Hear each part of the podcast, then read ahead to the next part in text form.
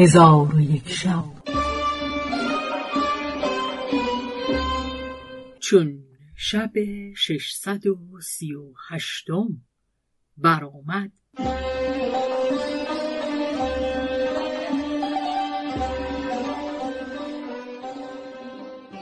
گفت ای ملک جوان هر دو گروه به یکدیگر حمله کردند.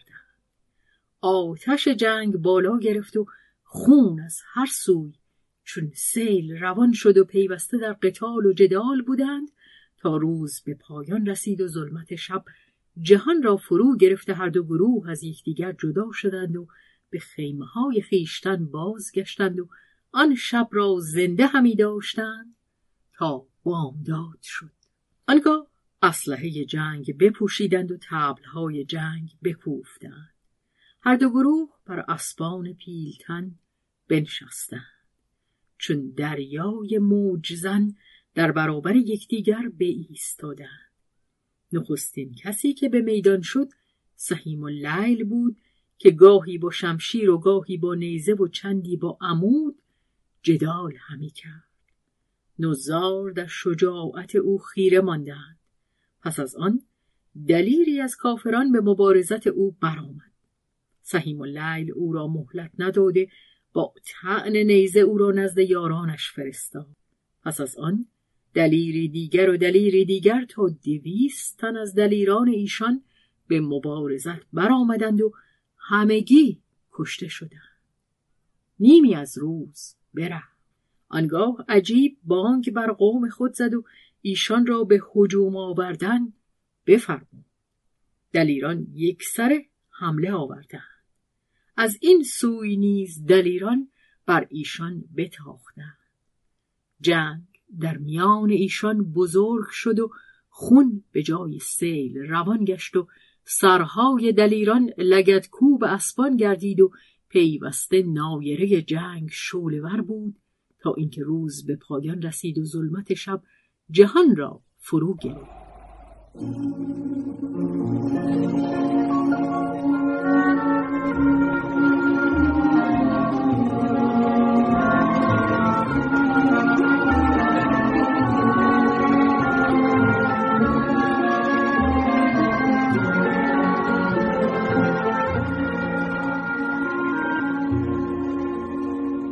هر دو لشکر از یکدیگر جدا شدند و به خیمه های خیشتن بازگشتند و آن شب را به روز آوردند.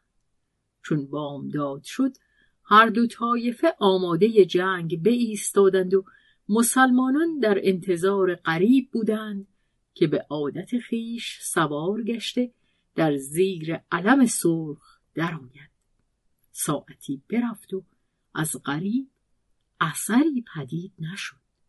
سهیم اللیل به سوی خرگاه برادر رفته برادر خود را در آنجا نیافت. از خادمان سوال کرد. ایشان گفتند ما را بر او آگاهی نیست. سهیم اللیل سخت غمین و ملول شد. بیرون آمده لشکر را از حادثه آگاه کرد. لشکریان از جنگ باز ایستادند و گفتند اگر ملک غریب حاضر نباشد دشمنان او ما را هلاک کنند و غیبت قریب سببی داشت عجیب و آن این بود که چون ملک عجیب از جنگ برادر بازگشت مردی از خادمان خود را که سیار نام داشت بخواست و گفت ای سیار من تو را ذخیره نکرده ام مگر از بحر چنین روزی؟ باید اکنون به لشکرگاه قریب شوی و او را به نزد من آوری و ایاری خود را به من بنمایی. سیار گفت فرمان برم و اطاعت کنم. آنگاه سیار روان شد و به خرگاه غریب برسید و در آن وقت هر کس در خوابگاه خود جای گرفته بود. سیار در پشت خرگاه به انتظار فرصت به ایستاد. آنگاه ملک غریب تشنه شد و آب خواست. در حال سیار کوزه آب برداشته داروی بیخودی بر وی بیامیخت و کوزه به دست قریب داد. قریب او را بنوشید و کوزه از دست ننهاده بود که بیخود بیفتاد.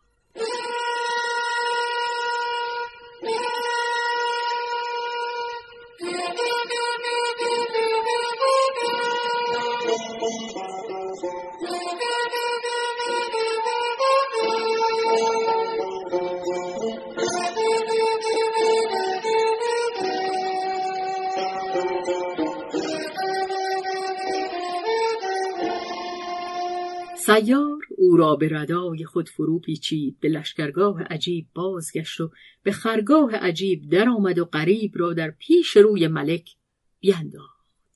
عجیب گفت ای سیار این چیست؟ گفت این برادر تو غریب است. عجیب را قایت فرح و شادی روی داد و به سیار گفت اسنام تو را یاری کردند. اکنون او را بکشای و به خیشتنش بیاور. سیار سرکه کهن بخواست و غریب را به خود آورد. چون غریب چشم بکشود خیشتن را در خیمه جز خیمه خود بسته یافت. گفت سبحان الله این چه حالت است؟ عجیب بانگ بر وی زد و به او گفت ای تخمه ناپاک. همی خواستی مرا بکشی و خون پدر و مادر از من بگیری؟ من اکنون تو را نزد ایشان بفرستم و دنیا را از شر تو آسوده کنم. قریب گفت یا کلب الکفار زود خواهی دید که پروردگار یگانه چگونه انتقام خواهد کشید. تو به جان خیشت رحمت آور و با زبان فسیح بگو لا اله الا الله ابراهیم. خلیل الله چون عجیب این سخن از قریب بشنید دریای غضبش موج زن شد. جلاد بخواست و نت بگسترد. آنگاه وزیر عجیب که در باطن مسلمان بود برخواست زمین ببوسید و گفت ای ملک شتاب مکن تا غالب از مغلوب بشناسی.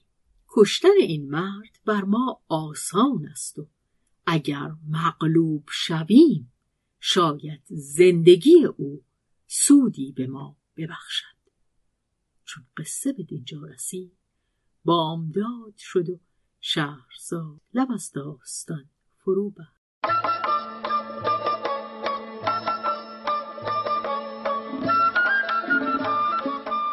قصه گو شهرزاد فتوهی تنظیم مجتبا میرسمی